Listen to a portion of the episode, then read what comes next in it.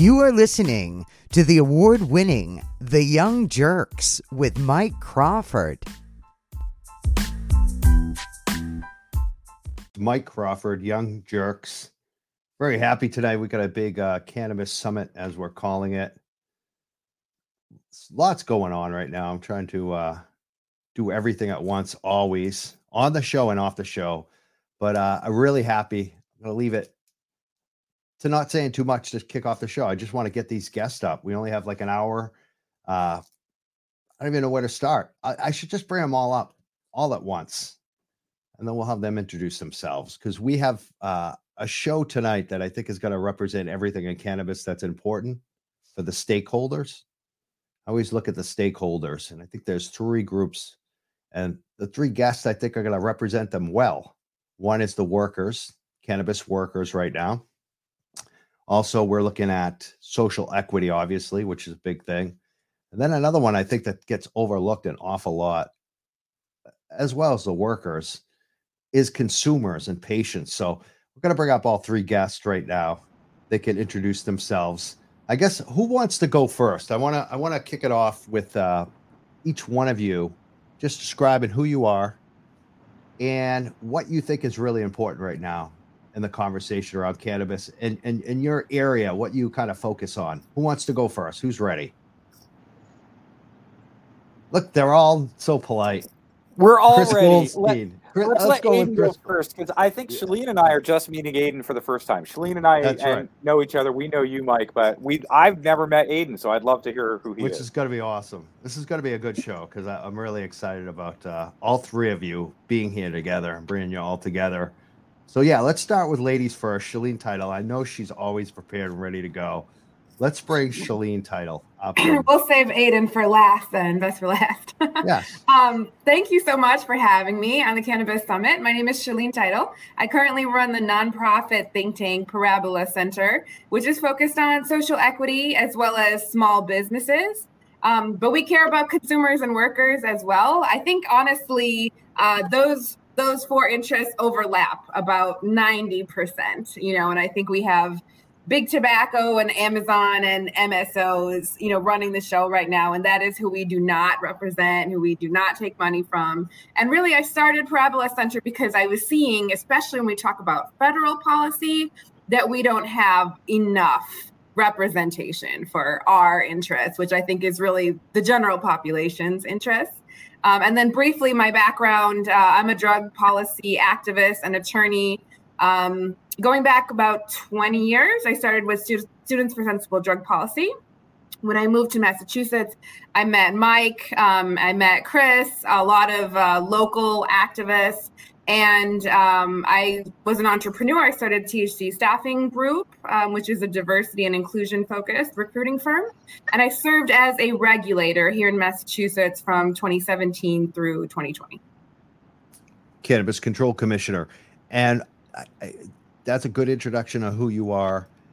What, what, what do you think is really important right now to kind of highlight on this show coming from social justice and the cannabis industry? Think you mentioned MSOs. I know you probably want to mention tobacco. W- what do you think? What what's like really important right now that you want to make sure that you're talking about tonight? I think paying attention to federal policy is really important, even though it doesn't, it's not moving very fast. And, you know, local and state is what is in front of us and what we can influence. Um, there are a lot of invisible forces in DC. Definitely tobacco. Thank you for inviting me to highlight that because that's my favorite topic. But also MSOs, you know, certainly anti worker um, forces. And Congress is going to listen to them if they don't hear any other voices because they're certainly. Pre- pretending to represent social equity and um, you know the general population and they don't. So that's what we should be paying attention to right now. Awesome. And let's go to Chris Goldstein. He's uh I always say Chris Goldstein Philly NORML because he's always repping Philly NORML. I've known this guy forever. I've known Shaleen quite a long time as well. Uh, Chris probably even longer. Uh, you're probably one of the first people ever to put me on a show on, on a podcast, oh. the NORML podcast, like oh yeah, years ago. Yeah, that was a long. It was a long time ago. That was a long. That was awesome though. We were so ahead of the curve. That was 2005. we were NORML had a podcast the first year that iTunes allowed podcasts in the iTunes Music Store, and it blew up. I mean, we it were um, totally uh, outclassing all the government. We we're in the government and organizations category, which is great because we beat the National Park Service and then Senator Hillary Clinton. You know, all all we were beating everybody, the the Bush White House. So it was a lot of fun. Um, but yeah, and we had you on the show, and we had you know we had Shaleen on the show then. We had everybody from SSDP on the show then. Um, but yeah, back then I worked at NORML as a podcaster, which is kind of crazy in 2005, 2007. And then I helped uh, put together the NORML conferences, which is kind of crazy too. There used to be like one marijuana conference in America, and it was a NORML conference, and it was a lot of fun. And now marijuana conferences are a totally different deal. It's it's wild.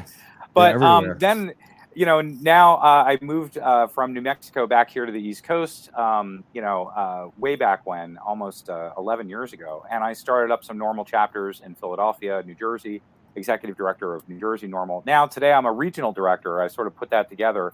I help the NORML chapters out in Pennsylvania, New Jersey, and Delaware. Um, so I'm often testifying before the New Jersey Cannabis Regulatory Commission, which is a, a three year old entity now.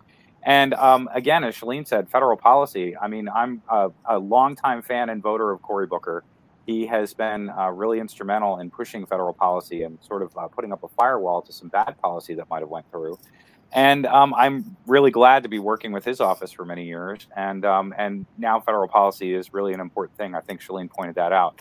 Um, too few people are talking about it, but um, it's one of those weird things that could kind of almost happen every day. So you really have to work on it. Uh, but the other thing I worked on, you mentioned prices and and you know what's important to pay attention to. Here in New Jersey and Pennsylvania, when we talk about the MSOs, they dominate the market. In Pennsylvania, the MSOs own every single permit. In New Jersey, when we launched adult use uh, earlier this year, they owned every permit. They were guaranteed this sort of first to market access.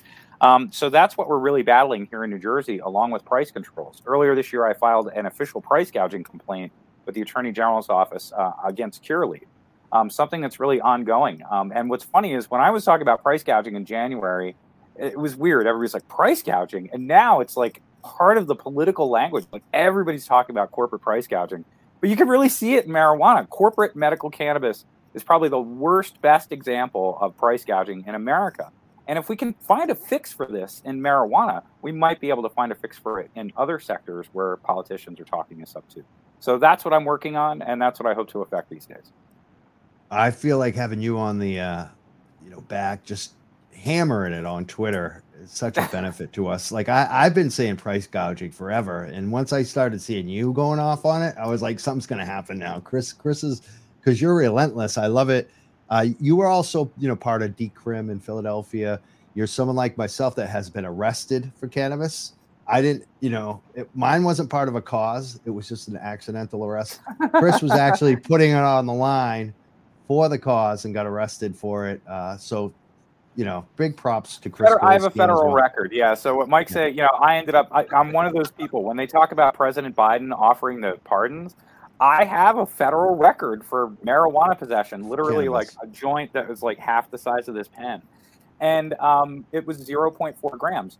But when we talk about the promises of this administration, I voted for this president. I hope that I would have a pardon by now and it hasn't happened and there's thousands of people out there like me so it's one of those things that i also highlight too when i talk to federal officials awesome and uh, my friend he's been uh, someone that i talk to often he's, he's an awesome person uh, really happy to have him on the show i've been wanting you on the like this is funny because shaleen is a regular she's been on the show a lot chris has been on the show aiden is somebody i've wanted on the show forever and i'm really excited to have him on the show tonight. He's a UFCW. Uh, what do you call yourself? Organizer, the director? Say what your title is. Tell us who you are, Aiden. Uh, officially, I'm the uh, uh, organizing director for UFCW Local 1445. But at the end of the day, um, I'm just a union organizer who uh, wants to uh, help cannabis workers. Um, I came out of the industry out west in Seattle and I spent some time organizing cannabis workers across the country. Chris, to your point, spent a fair amount of time in New Jersey and Pennsylvania. You're absolutely right about the dominance of the MSOs in that market. And, um, you know, it's pretty much the same story everywhere you go of uh, monopolization and consolidation of the industry. And very rarely are workers given a fair share or really any seat at the table. And you know, uh, this is obviously a workers' rights issue. And I think it, you know, there's clear roll-ins to jobs and the overall health of the economy as far as making sure that these cannabis jobs are good union, family, and community-sustaining jobs, rather than you know basic minimum wage jobs that end up being an overall uh, drag on the uh, social safety net. Um, but it also rolls into very serious social equity and uh, consumer rights issues. I mean, um, anyone who runs a grow can tell you that if the morale at the grow is poor, if the workers are being mistreated, if they're not being compensated fairly, um, that is going to have an effect on the medicine, and that is going to have an effect on uh, on the on the public's health as a whole. And you know, as, as far as social equity, I think we we got to remember that a lot of these workers are coming from very vulnerable communities where there's been a history of oppression. Um, and these are folks without a lot of resources who see the cannabis industry as an opportunity to grow. And quite frankly, they're being taken advantage of. And that's where the union steps in as a way to help workers organize um, and uh, and fight back against these kind of things. Thank you, Aiden. Um, what do you like? I know you've worked on a lot of campaigns.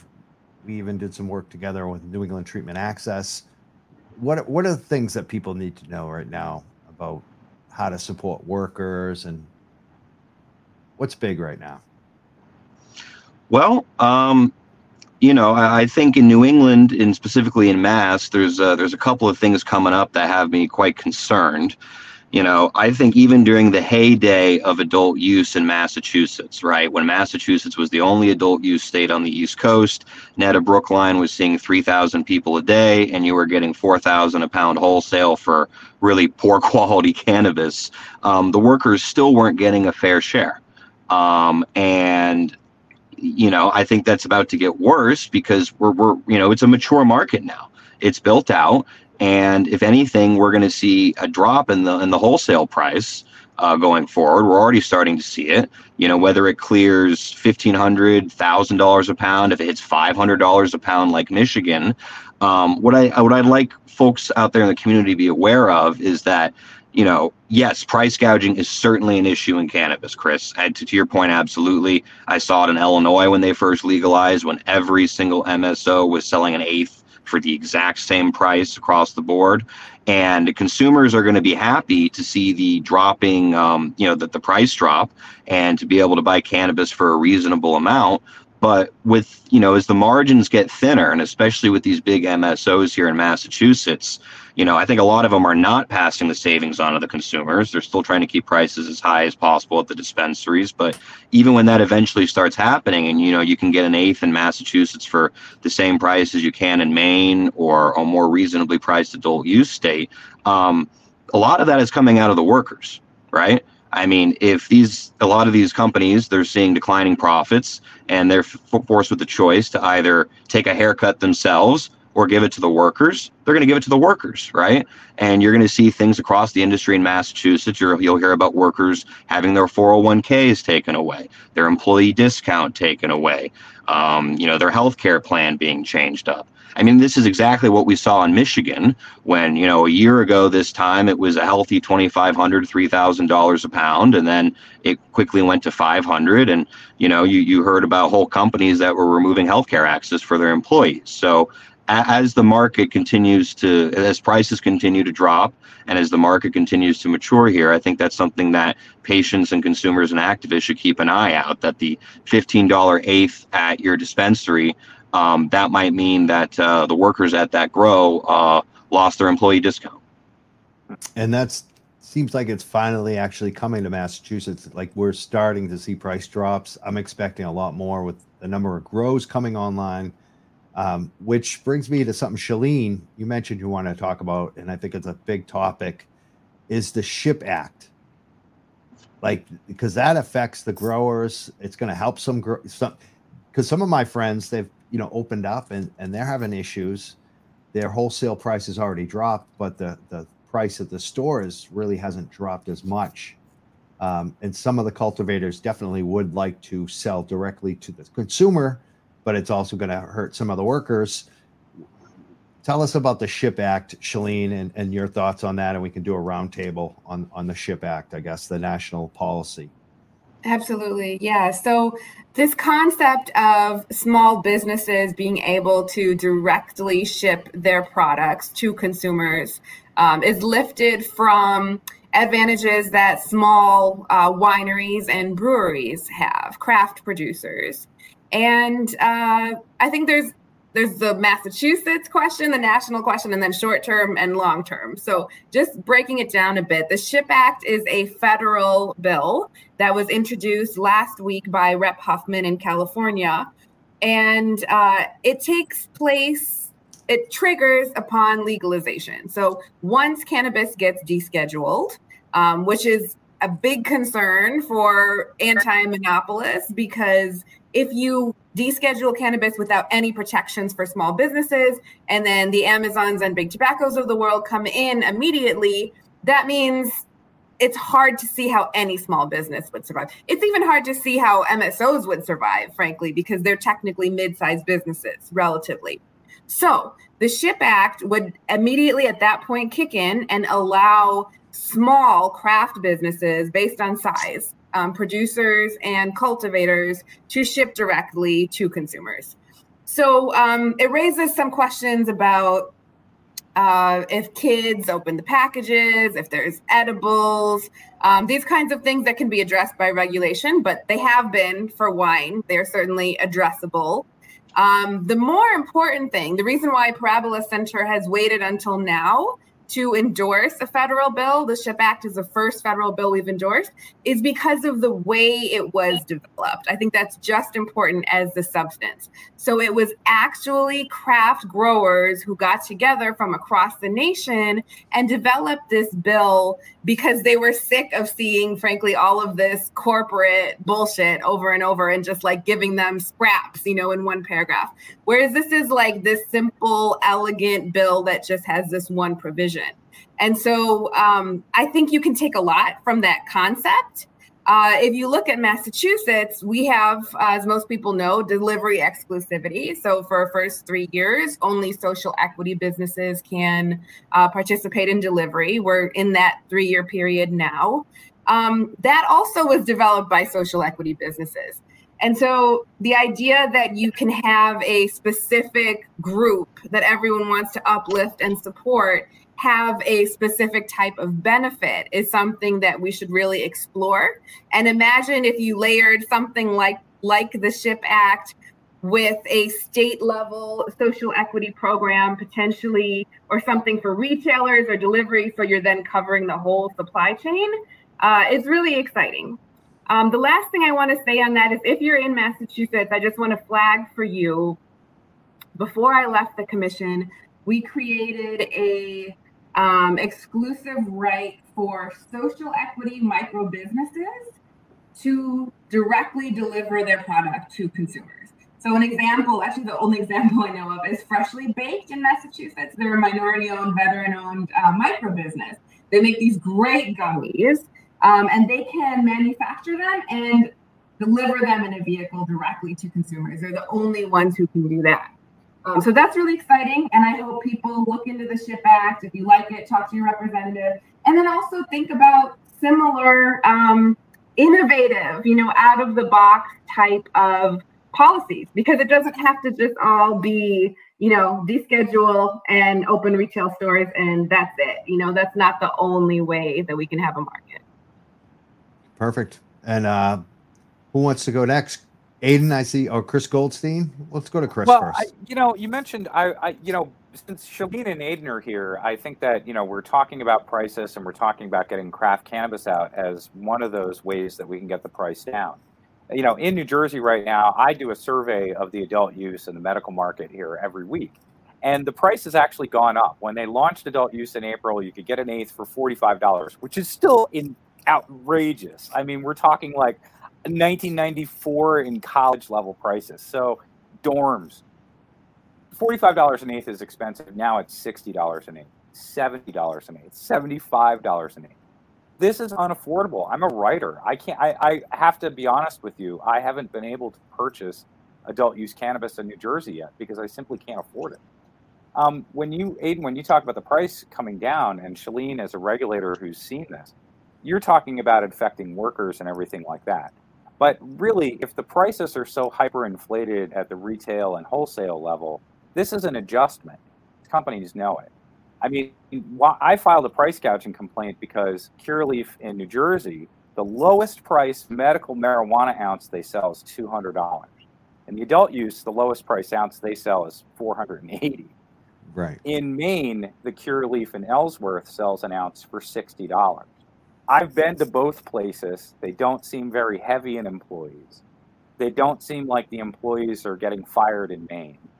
Curaleaf is undercutting the Maine market on one hand and price gouging in New Jersey on the other hand. That's what I see the problem with MSOs. They're running rings around state regulators because they're national companies and state regulators have to focus narrowly on their own state regulation. And, and what you're saying, Chris, is exactly what happened in Massachusetts. Well, we thought the prices were, were high and then they went higher for years. 2016 till now, we're finally getting a break. Like, well, and you so know, I also have to point out that? that was six, well, we're talking about flour too. I mean, yeah. there's a whole other range of products yeah. that have gotten expensive, and those are the vape carts and stuff like that too, which are in New Jersey um, lightly regulated, in my opinion. Um, but so for both of you, from Shaleen, you've seen this as the state regulatory level like as the prices come down do businesses go out of business? Do the msos leave? I haven't seen that. I mean in fact in maine i've seen the msos move in as the prices go down. I mean for what we saw in michigan when the price collapses it's the little folks who go under right? Because they're not nearly as well capitalized.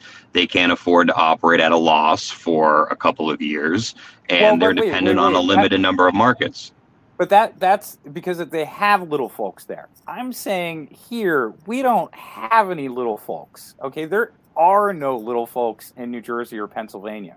So that's correct. Market, it's if we see a market adjustment, if the price goes down, I I don't expect Curaleaf and Columbia Care to start firing employees. But what's funny is that they threatened to do that earlier this year. When the CRC said that they were going to delay their licenses, Columbia Care and Curaleaf for like, oh my God, we're firing everybody. Everybody's gone. Just show them the door. They're out. And they got their license. Uh, one other thing I wanted to ask both of you about, which has become a contentious thing around here, is labor peace agreements. So regulators and in in statute and regulations, they've required that dispensaries have labor peace agreements with unions. And very few unions will work with cannabis dispensaries. In fact, your union, UFCW, is one of the few that does. But a labor peace agreement means that the employees can't ever picket out front. They can't ever make a show if they have a labor problem. And from what I've seen, it's not a very good job working for these places. Like you said, you get like 15 bucks an hour, you get minimum wage to do a lot. It's like basic retail. You get a lot of responsibility for a little bit of money and if the company has any financial problems, you're the first one to lose some benefits. So I, I don't know. Are labor peace agreements a good idea from a regulatory and a union standpoint? I feel like labor peace agreements are limiting workers from getting what they need in cannabis dispensaries right now. And they're required. So, like, you can't work with a union, you can't have a union unless they have a labor peace agreement that says you won't pick it out in front of the place which seems right. to it really it really hamstrings union members. We we got two questions though from Chris Goldstein. This is funny because this was like the next step actually is to open it up and have you guys ask questions. And Chris has already got two in, so this is perfect. Uh, I guess let's go to the labor peace agreements to both of you first, and then we'll talk about the other part of the question he had. Aiden, sure. you go first. You're the labor guy. Yeah, so just a review for those who don't know, a labor peace agreement is an attestation by an employer that they will respect the rights of organize. And in return for this, as long as the labor peace agreement is being upheld, the union and the workers give up the ability to strike, picket, boycott, or engage in acts of direct industrial, uh, you know, direct industrial democracy, so to speak. Right now, um, it's you can think of it basically sort of like a mutual disarmament. And the reason why it's important in cannabis, you don't have to look much farther than here in Massachusetts, where there's no labor peace agreements, and the companies fight very, very, very viciously. New England Treatment Access is the best place to look. They fired 53 people at the Brookline dispensary. They were vicious at the Franklin Grow, and it took a very, very long time for the union to get a contract there. And by the time we actually got a contract, a majority of the employees who were there at the beginning of the union struggle were gone. Now, there's a couple of reasons for this. The first is just a higher turnover in the cannabis industry since it's a new industry. Um, so if you have a two, three year long labor battle, uh, which is pretty common when there's no labor peace agreements in place, uh, by the time everything's said and done, very few of the original crew are still going to be around. And that in and of itself has a discouraging effect on organizing because folks kind of sit around and ask, well, what was the point of it if, uh, you know, we were all gone by the time the contract was voted through anyway? Now, the second bit of that, and this relates to a social equity issue, is why labor peace agreements are important, is that um, about, I think it was three years ago, the National Labor Relations Board, um, in a case out in Illinois due to Cresco Labs, um, decided that cannabis cultivators and anybody in a cannabis grow who is directly plant touching are agriculture workers. And the reason why this is significant is because agriculture workers are specifically exempted from the National Labor Relations Act, which is essentially the, you know, the Bill of Rights, the founding document of American labor law. So, if you're in a state that doesn't have its own ag law, as they call it on the books, such as California, where a separate state process has been set up for agriculture workers to organize, you can't go to the National Labor Relations Board and have a union election for cultivators. So labor peace agreements are essentially a way around that because it allows the union to dictate the bargaining unit, i.e., who is going to be included in the union and in negotiations. And I, I, think it's it's worth pointing out that in states that don't have mandatory labor peace agreements, to my knowledge, there has not been a single cultivation facility organized in Illinois which I think we all know is the home of the MSOs, right? I mean, they control that state like none other, and quite a few of them are headquartered out of there. And there hasn't been any cultivation organizing since that Cresco Labs decision because there's no labor peace agreements on the book. And as far as exerting power for workers and being able to get them a seat at the table, um, these companies are most vulnerable at the grows. As far as where in the supply chain do you want to hit them, it's at the cultivation. And if those workers don't have any rights, um, and when the labor peace agreement is essentially a substitute for that, um, you know that's going to create all sorts of problems for product quality, for public health, et cetera. Uh, because you know, as a part of that, they have no whistleblower rights typically. So yeah. I, I, think in, in, a in a long way that that's sort of a, an answer to, to the question of labor peace and why it's important in cannabis. That's Aiden Coffey. He's uh, an organizer with UFCW. They're an international labor union um, going back to a couple things that you said, um, that, uh, Chris, you you mentioned that UFC is like pretty much the only cannabis labor union, but I have seen recently number one Teamsters started to get involved. That they, that was in the news recently. It, are there other unions besides UFCW and Teamsters even, Aiden? Um, not to our knowledge, as far as uh, you know, large labor unions with a lot of resources that are actively trying to represent workers in the cannabis industry. Um, you know, all organizing is good organizing. Always believe that workers are better off when they're represented and they have advocacy. Um, but as far as who's been doing this cannabis stuff the longest, it's certainly the UFCW. And to add to that, you know, beyond just the organizing element of it, we're the only ones active on the public policy side, including in states that don't either have a program yet um, or you know the program is very young. So you know we're active in the Mississippi medical program. Uh, we're pushing for medical in Indiana. Um, so you know we're we're committed not just to the workers, but you know the whole cannabis movement and the end of prohibition in general. And uh, I'll, also note too, Massachusetts does have special rules for agriculture, and that's why so many of the cultivation sites ha- have actually been organized by you guys. you know, unlike retail, like you've had actually a lot more success with with organizing agriculture, I would say, than retail in Massachusetts. Is that correct, Aiden, as well? Yeah. So Massachusetts is one of a handful of states that have um, you know, a separate state process for agriculture workers to organize. As you can imagine, in most states, there's a lot of resistance to that from, uh, you know, big farm industries and big agriculture. Um, but Massachusetts has it. And, you know, it has enabled us to organize cultivators And I think the other thing that's significant about it too is that if a company interferes with the rights of cultivators in Massachusetts to organize, and the union presses unfair labor practice charges against them, those unfair labor practice charges are adjudicated by the uh, state labor board, the Public Employees Labor Board here in Massachusetts. And that has a lot more power and a lot more jurisdiction within Massachusetts and is generally seen to be a lot more labor friendly than the National Labor Relations Board, who's, you know, I mean, their um, their judgments are generally retroactive, right? So if a union is fired for organizing, um, you know, they, they fall through the NLRB practice with unfair labor practice charges, you can get them back to work and with back pay, but it's going to take a while. Um, whereas at the state process, it moves a lot quicker and um, you know workers um, workers can feel more secure in that. So I think that's really helped us out. Awesome, Chris. Do you want to respond to any of that, or do you want to let Shaleen maybe give a response? What do you want to do? I mean, Shaleen, I for the regulators here have required these uh, labor peace agreements. From my perspective as a consumer, Aiden, I hear all that you say, but from my consumer perspective, when you say, oh my gosh, when the price goes down, that may mean that the employees don't get a discount. I'm like, well, whatever. I mean, it's seventy dollars an eighth. It's got to come down to be affordable. I have to. That's what we have to balance as consumers. Like, how do we as consumers pay a fair price that we can afford while supporting a socially equitable industry? At sixty dollars an eighth, I can't even support the socially equitable industry. I can only support my local legacy provider. But I mean, we were talking about labor peace agreements to me, again, if UFCW is the only union around, workers only can go to UFCW. They UFCW is going to offer their labor peace agreement. Workers don't have much choice.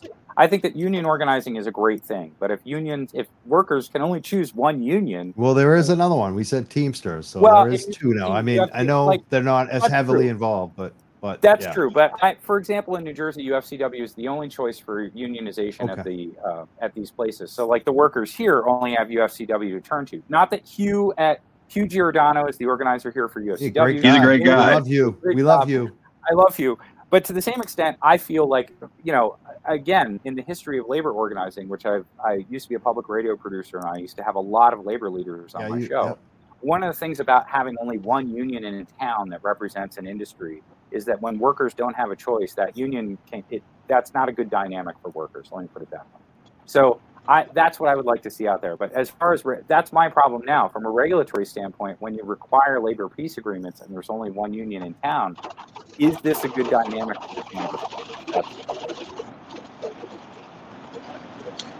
So, um, sorry, I just started downpouring out here, but um, I I, under, I understand your point about the uh, you know uh, how it could perhaps limit workers, but just to walk back to something, I think that uh, it's important to note that you know as far as the pricing is concerned, there is a Goldilocks zone, right?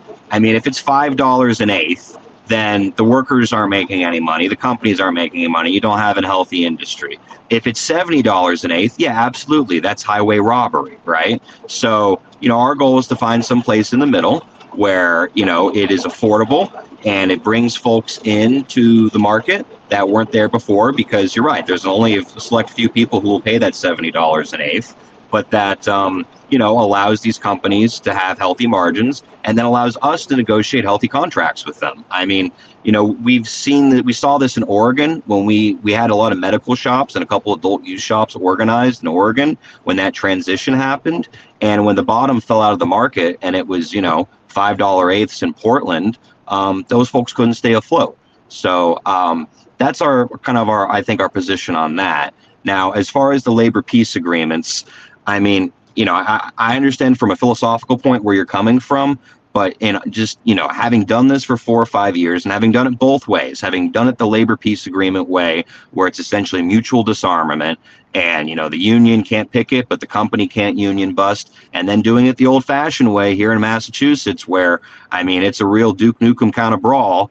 Um, and i'll tell you it's a lot lot lot more reliable to go the labor peace agreement path just because of the nature of the industry um, you'll get a contract a lot quicker and you know maybe that contract isn't quite as good maybe instead of getting a $2.50 raise you get a $2 raise but you know, at the end of the day, I think if you if you brought the workers in and asked them, hey, do you want a two dollar raise in six months, a year, um, or do you want a two dollar fifty raise after two or three years of blood, sweat, and tears, in which ninety percent of you and your coworkers are going to be fired by management?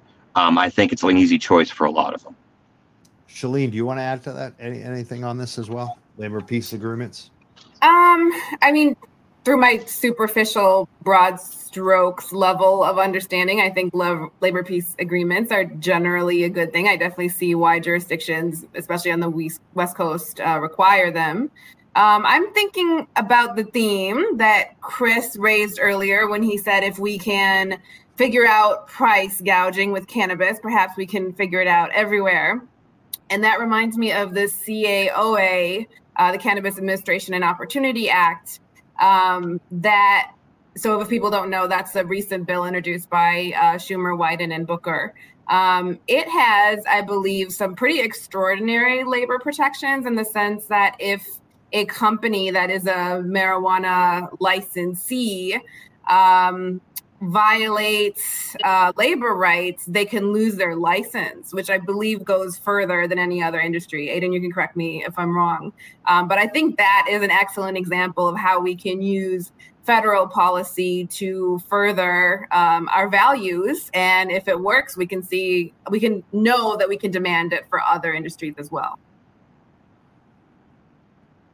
Yeah, I, I, think that's a great point, Shaleen. And you know, I'm um, pretty certain that our uh, legislative and political affairs department have been very active on that. You know, e- even aside from the labor protections angle, uh, we've always been advocates for safe banking um, because that is an issue. You know, that comes, uh, you know, for safety for the workers, right? I mean, it's gonna it's gonna help with uh, reducing robberies and make it easier for our workers and our members to, uh, you know, to open bank accounts, to secure loans, all that good stuff. Um, and I think the other thing is if we we got to think long term in this industry. You know, it's going to be here for the rest of forever.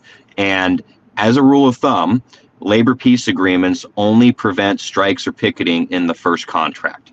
So, you know, and when it comes up for renegotiation in three years, Chris, if the company is not making a fair offer to the workers, the union can absolutely take those workers out on strike. Good well, points. that's I, I, I mean again that's interesting. I think Shaleen also too when you talk about um, when you talk about the uh, the new federal legislation and having it have more teeth. I think that's what Booker and Schumer are bringing to the table here as uh, as opposed to previous proposals. Um, yeah. When you talk about the SHIP Act too, you know one big question I had about that um, when you talk about shipping directly, I would love to have craft made marijuana shipped to my door here in New Jersey. I yeah. broke my leg oh a couple months ago. All I want is marijuana shipped to my, my door. My dream. Right that is my dream. Now you're talking Christmas. Yes. Have it delivered to me. I don't have to drive up there. With a couple me? of lobsters, I'd be all set. Oh, but um, oh. it, it would be. But for the Ship Act, who is the person or what entity is going to determine which craft cultivators are able to participate in that? Like, what kind of test? or certificate or whatever, what are they going to have to do to be able to start shipping? So it's specifically by size. Um, so it would be pretty straightforward to determine the size. I think it's 22,000 square feet outdoor, um, 5,000 indoor. Excuse me, the reverse. Um, but the tricky part is uh, how do you control the ownership, right? What's to stop me if I own an MSO from, you know, having my sister open a small uh, craft cultivator and take advantage of that. So that's where we can. I've written whole papers on this, but you can also look to Massachusetts to see the way that we um, determine ownership and control. It takes a lot of investment. So I think that is, you know, one of the issues, one of many that is baked into the SHIP Act where it would need to be addressed, but we're not starting from scratch because we've run into these issues uh, in states before. I well, wanted and, to mention safe yeah. banking. Uh, I just didn't want to let too much time pass. Um, I have to say, I, I, disagree with you, Aiden. I don't think that safe banking would reduce robberies. I think there's actually a whole marketing plan for the bill that doesn't match what it would actually do, which is just protect banks and not require them to service cannabis or be equitable or anything. But the good news is, um, I am part of the Cannabis Regulators of Color Coalition, and we have put together a number of amendments that are available in a paper. Um, and those would actually uh, modestly change safe banking so that we, it would in fact um, be equitable and, and match its marketing plan. So I invite you and anyone else who supports SAFE uh, to check out those amendments. Thank would you, Shaleen. I definitely will. Would that stuff also help uh, ans- like ancillary business? Like even us, like we, we, we get issues with Stripe. Like it's ridiculous. Like cannabis media, we, we even have issues collect like getting money because they think every dollar we get is from a dispensary or or, or illegal or something. And it's yeah. like it's coming from my friends. It's not like it's like five bucks you know what i mean? Like yeah. I run into will, that as well. I will think that help you know, us? anybody's guess as to whether safe would help that or not because it's really about the perception of the risk by banks it's not a legal prohibition on them. It's their decision. So my guess is a really big you know visa mastercard stripe paypal. I don't think that it would safe would change their uh, actions because you're still working with a federally illegal product but it still may you know increase the the level of banking generally. You know it, it may just there, there's some finite number of banks that will uh, probably decide to go from not servicing any cannabis businesses at all to some. But the point is, when you increase access to banking, that is not necessarily making it equitable. They may just offer more products and services at cheaper prices to bigger companies that they see as more creditworthy. Who, who by the does... they're already working with? I mean, you know, all those companies. You know, you they these, in New Jersey yeah. and Pennsylvania and Delaware. We're talking about the MSOs again they have banking here. Um, they they had to have in order to apply for a permit in Pennsylvania. Yeah, they had to have a bank marijuana account. permit. Yeah, you had to have two million dollars liquid capital in a bank in a bank account in Pennsylvania. That so, was actually a problem at the beginning of Massachusetts. Someone sure. like one of the bank. It was you. Shaleen remembers that. I do remember that. It's Actually, crazy. real quick anecdote. Um, some of you who watch the commission meetings might remember that we created these um, cash counters around Massachusetts, physical cash counters, because everyone was saying there's going to be all these piles of cash because these businesses can't use banks. So we created cash counters because we wanted to be able to collect the tax revenue. Um, I did a public records request when I was writing this paper a couple months ago. Anybody want to guess how much those cash counters have collected in cash from the cannabis businesses? Not a penny. They've no. never collected a penny. It's all been electronic because they all have bank accounts. No way. Really? That's awesome. I mean, that, Shaleen, that's an awesome data point right there. Um, because again, I mean, that is one of the main. I've been looking for that. I mean, when when even when you go into a medical or adult use dispensary, you just don't see many consumers using cash anymore. Um, every one of them has a bank or they have a, a pay for ATM. I pay with cash and they look at me like I'm crazy sometimes. some of these places, I'm like, I'm like, wait, everyone's not like, I, I, think they're even doing the tap thing. Like, I, I don't use any of that stuff. Like, well, funny. I mean, uh, again, though, that's a great data point um, for how the industry actually works. Uh, I think, I mean, I have friends who run food trucks.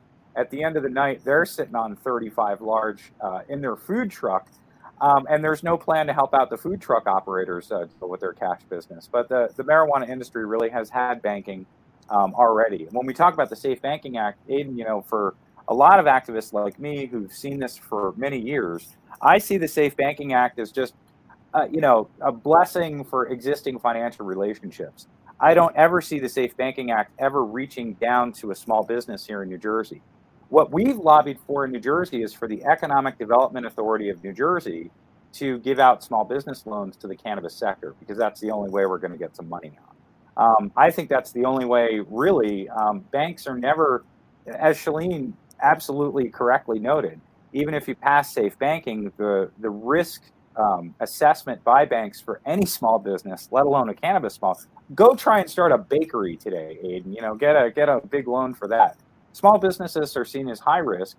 Cannabis small businesses will not get a business loan because of safe banking, but they will get a business loan from the state economic development authority, and that's a completely different uh, revenue stream available to that you know whole sector. Now, I might have gotten my federal bills mixed up. Does safe banking also entail uh, include 280e reform? No. Is that the MORE Act? Uh, yeah, I mean the MORE Act, CAOA, uh, the States Reform Act, any of them that would deschedule cannabis would, by extension, uh, 280 would no longer apply. Okay. gotcha. Since uh, 280E is about taxation, federal code because it's still illegal doesn't allow any write-offs for dispensaries, so they're paying the full taxation on revenue. Um, I have a question about like state tax. Well, in well, you want to correct me? Yeah. Go ahead, Chris. No, no, no, no. 280E. I was going to say one of the oh. things you were probably going to, hopefully, you're going to note that a lot of states have filled in the gap where 280E has uh, this whole argument over 280E and the IRS tax code has become messed up small businesses, especially. Um, what New Jersey has done is for the small businesses and for the uh, social equity applicants that have applied, they will be able to write off all those things that you have in 280E on their state taxes. So they're not going to get it off their federal taxes, which is still a little bit of a problem, problematic for these businesses anyway. But they will be able to write it all off their state taxes, and they'll get the same kind of return. So that's states are filling the gap on 280E. I, yeah, I, I mean that's good. That's if, good if, news on 280 because other states like Massachusetts, I don't believe has that, and even going beyond the taxation issue, uh, beyond the 280e taxation issue, I feel like the Massachusetts tax is too high. I feel like we voted on something, the governor and the uh, speaker of the House and the legislator, they immediately raised the tax on what we voted for. I feel like uh, they changed the law recently. They kind of lowered or set a limit on the local tax but the state is getting the full revenue. Uh, should we look at lowering taxation on state level too, uh, in terms of what the taxpayer pays, you know, the consumer, I guess, what they're you know paying, but also like this 280e, should we be doing that on uh, what New Jersey is doing for the local businesses in Massachusetts as well? Actually, um, I don't think this got reported on widely because it happened like during the amendment making process. But actually, the bill that Massachusetts just passed did include a state level um, exception, similar to what Chris is, is mentioning. But I don't think it was just small businesses. I think it was all cannabis businesses. And I'm not sure, you know, how significant if you just do it at the state level. Um, I'm not sure that how significant that benefit is, but it's it's certainly something. something. and it's a good gesture. As to whether our tax is too high, maybe. I mean, 20% is is is quite a bit. I don't know. What do you think? Yeah, I mean, 15% is what they just proposed, the governor and speaker for sports betting, which I think is far more harmful. I mean, we're talking about harm protect, you know, harm reduction 15% for sports gambling, but 20% for cannabis just doesn't make sense to me. I don't think uh, alcohol is paying 20%. I don't think even cigarettes is paying 20%. What do you guys think? I think reducing the tax is a good idea if there are conditions attached to it. So uh, California pretty recently did that. They um, they lowered the tax, but only for companies that meet certain thresholds as far as paying a living wage to their workers, offering benefits of a certain caliber, and you can justify that pretty easily to legislators and policymakers by saying, look, you've got all these companies that are paying their workers horrible wages, and they're on the social safety net, right? They're on SNAP they're on state state Medicare, all of that.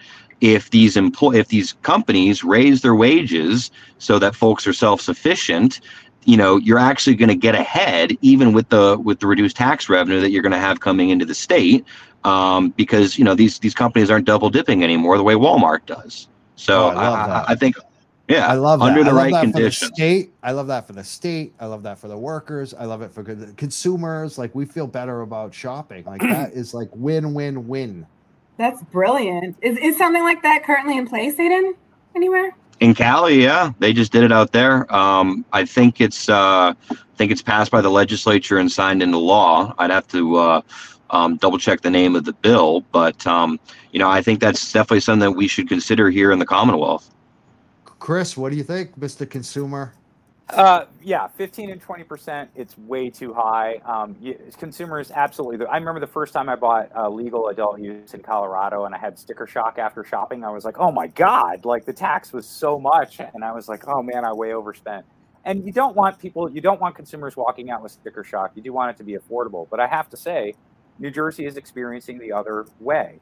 Um, the industry lobbied for a different tax structure here in New Jersey. In fact um, some of the uh, new adult use dispensaries that are MSO corporate owned they opened in economic development zones in New Jersey that have half the sales tax. So they were able to charge half the sales tax on the cannabis um, because of their location and because of the way their permit was issued. That was kind of gaming the system, in my opinion, because part of the return on investment for legalizing cannabis is getting some of this tax money going back to communities. Um, this was very carefully done in New Jersey, where the tax revenue for cannabis is going back to specific, eh, you know, zones in the state. But if they're gaming the system and they're not even collecting the sales tax and they're collecting half of 7%, we're not even getting the return on that. So at $60 an eighth, how much tax comes back to New Jersey residents? That's the question. And we're looking at 3 or 4%. So Massachusetts, it's too high at 20%. In New Jersey, it's too low if the actual tax return is only 3% on the $60 eighth in one of those zones. So again, it's just like the price. And I would argue, Aiden, that if the price dropped to five dollars an eighth, it would you'd see just as much revenue coming in because you'd be selling a heck of a lot more of it. I the agree. problem That's, of a sixty dollar yep. eighth, yeah, Yep. the volume of sales is so limited at sixty dollars an eighth. It's ludicrous. people yeah in massachusetts people would not drive to maine. They wouldn't be going to the street. They would go to the store. If they Well, could afford it they would go to the again, store. the, the question for the industry is how much of the market of consumers are you actually capturing? Is is are consumers shopping the legal market? If you're going to take me as an example again i've been an advocate of legalization taxation and regulation for 25 years and i have not bought a single gram of adult use cannabis in new jersey since april i bought all my weed underground no tax from my local people my local woman actually so um, you know, here's the thing. If you can't get a consumer like me in the market, how much of the market are you capturing? The $60 eighth is a hyperinflated value that isn't returning a tax investment, and it's not even returning back to the companies that make it. When it comes to a small business model, I think it's a fiction that a small business can exist in this environment at trying to sell a $60 eighth following all the regulations. We're finding that out in New Jersey real fast. So I, you know, from my perspective as a consumer, it's weird. You know, I can get quality weed for a good price, but it's not from a dispensary. When will that happen? That's the question. The industry is pricing me out of it. Regulators are pricing me out of it. And I'm not alone. I'm one of millions of Americans. So, I'd- you know, it's, for- it's getting further and further apart, it seems. i'm going to say four years from now that's that's when you're going to be happy chris that's how long it's going to Uh, take no, can you wait look, four years chris is going to no, be I yelling for. I think that's I right. wait for years. That- because they told me that with medical marijuana 10 years ago, Mike. They said, oh, just wait, Chris. Know, As soon as we get some more permits out, the price will come down. And the truth is, 10 years later, these same stinking operators got the same stinking prices out of the same places. There you go. And uh, we have a comment from Kim Napoli. She wrote, "If the ta- uh, 20% tax must stay, redirect those funds to dedicated support for communities and infrastructure that needs it, um, and allow adult use retailers to offer discounts." I would love to see that, Kim Napoli. Uh, what do you guys think right. about that? So shout out to Kim Napoli, by the way. If you don't know, she is the chair of the Cannabis Advisory Board Market Participation Subcommittee, which is a volunteer position that she's been doing for longer than any of the commissioners have been in office. So pay attention to Kim. Yes, she's absolutely right. We should have said that before. Like how high the taxes is also relevant to where are those taxes going. And luckily in Massachusetts, 15% now goes to a trust fund that will fund loans for social equity and economic empowerment applicants. So that's a if, if we're going to be collecting that much tax, it's great to see a lot of it going to a good and necessary cause. And and what about uh, in Massachusetts right now? They allow no discounts for adult use. They allow discounting for medical, but not adult use. I'm, I'm, assuming, uh, I'm assuming you support that as well, Shaleen. I do. Does everyone Uh, support that? What I'm you think? agnostic on it personally. You are. What about Aiden and Chris? No discounts. You mean like, I, I okay. So like one Yeah. of the things I think that should happen is if you have sales. a record for marijuana, you shouldn't pay any tax. That should be a discount. There should be a tax amnesty for prisoners and, and victims of the drug war. You and I should get free that? weed. I support I'm Yeah. that. okay, we, I we love can it. get there. how about four years from now? Do I get free weed and no tax four years from now? I mean, heck, I just want like a twenty-five dollar quarter. Okay, I want a hundred dollar pound. That's all. I You're want. gonna be like sixty, but it's coming. I mean, I think I there's a lot of how old you are, but I'm just saying you're gonna be older. I mean, you still can't buy more than five milligram gummies on the adult use side here, right? In Massachusetts. I mean, I feel like there's a lot of little things like the discounts, the five milligram rule that, I mean, you know, come on, the, the market's here. It's get it, it's been here and it's, you know, it, I think we can, we can change those things now. Just the adult use to be clear in the medical market, you can have it um, much higher. Yes. Got it. And uh, we do have like a number of things that Cannabis Control Commission, I'm sure, is going to be looking at over the next session. Uh, what do you think, Shaleen? What are some of the things that we might expect or see people wanting to see happen? Anything? Um, so if you are like me, a typical like consumer of the policy in Massachusetts, you've probably been kind of asleep for a year because they haven't done a lot of policy making. Um, it is time to wake up because they are going to be doing a ton of changes. Um, the two driver rule for delivery is a big one. Um, the new law, this doesn't get talked about enough. The new law essentially puts the commission in charge of completely rewriting the municipal process to make it more equitable. So if they actually have to do like what Cambridge and other cities are doing, where they are really issuing the licenses to equity, small, Black owned businesses, um, that's going to make a massive difference. Um, or, I mean, they could just require like a bulletin board, you know, or some BS. So we have to like watch the commission really carefully. Um, social consumption is going to be redone, I would imagine, in the next year. So watch the meetings, pay attention, watch this show, um, participate in testimony. It makes a huge difference. Um, and Mike, can I complain about the new chair for a moment, if you don't mind? Oh yeah, go ahead. Okay. So a new chair was appointed a couple weeks ago. Her name is Shannon O'Brien. She was a former treasurer for the state of Massachusetts, and uh, very much a, a, politico, I think is the word, a real government insider. And um, I have concerns about it. I spoke out immediately when it was announced because I thought it was someone that knew a lot about government and didn't know anything about cannabis, which would be problematic, you know, in its own right. But then it came out that um, Chairman O'Brien had been consulting for a couple uh, tier 11 i think companies so 100000 square feet um, that were run by a former state rep right? And also held a license herself um, and as far as i know you know has not been a part of the equity conversation uh, maybe behind the scenes was pushing for this bill but you know that has not been public or discussed publicly so i have some concerns, you know, and I'm not just trying to be mean, you know, it's not like this is a private individual. This is a person who I would say second after Shawn Collins is going to have the biggest influence on how this law plays out, you know, and all of these important um, policies that the commission is in charge of. So are they just going to be saying the right things about equity, which, you know, she's already done, or are they going to actually be bold and take risks?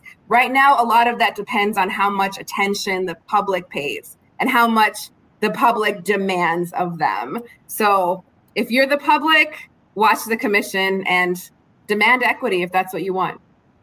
I thought it was interesting that she got selected a treasurer, picked a former treasurer to be the chair. That's just like tells you all about what you need to know about Massachusetts, I guess. It's uh it's a club. It's a club.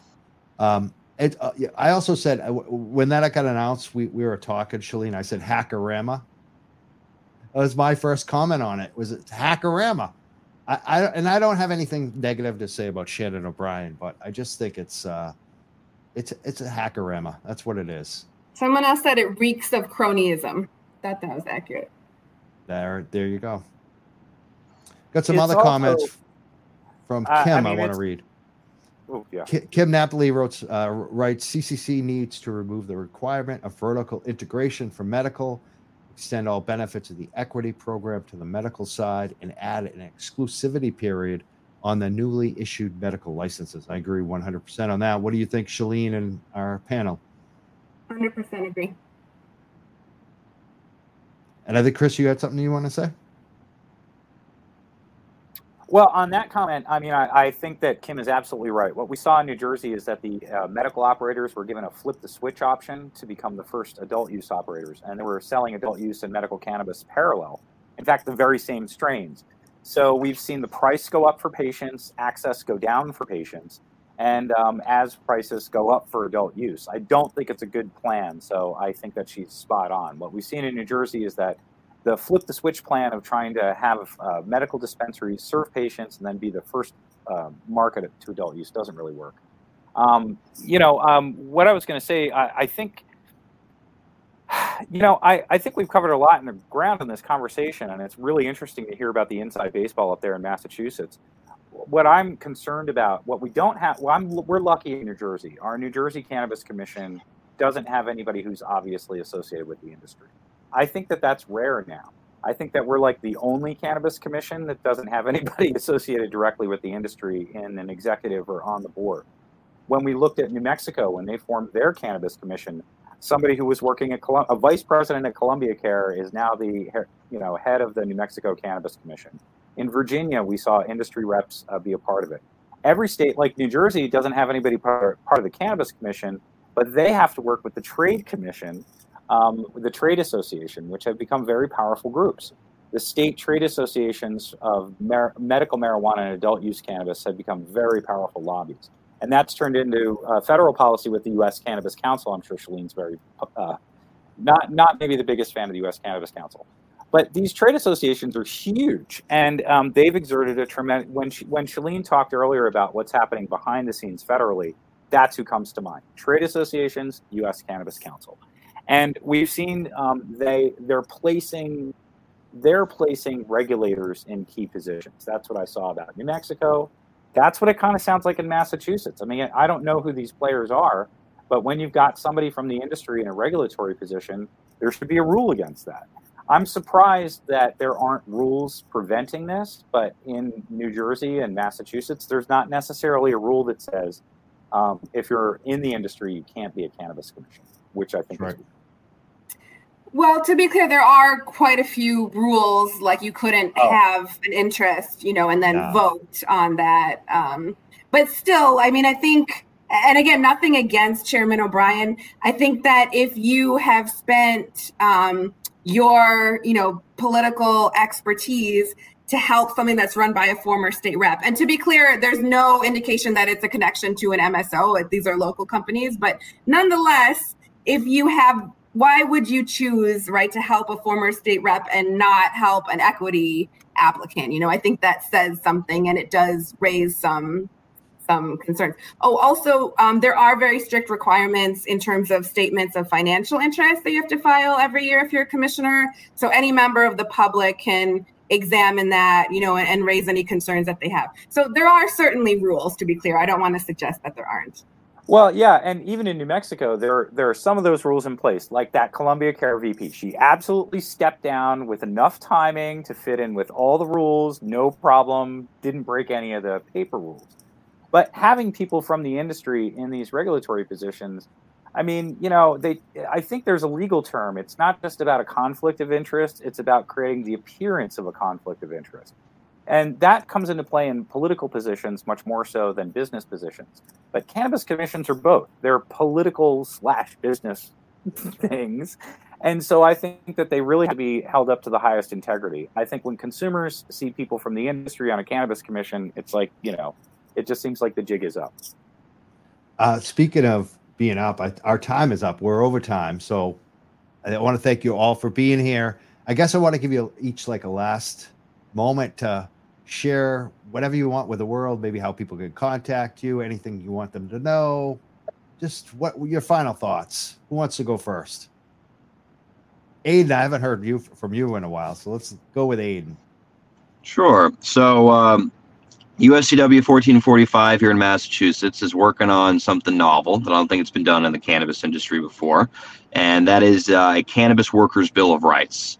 Something that can be, you know, first kind of developed conceptually, drawing from the community, from cannabis workers, and then I think down the line something that we hope to uh, to get into statute. There's precedent for this in other industries. Meat packing workers and packing house workers have a bill of rights. There's a lot of activists in Connecticut, and I believe also in your neck of the woods in New Jersey, Chris, that are pushing for a domestic workers bill of rights. And we think, as a similarly vulnerable population who's labor rights are not necessarily enshrined in federal law, that cannabis workers deserve the same.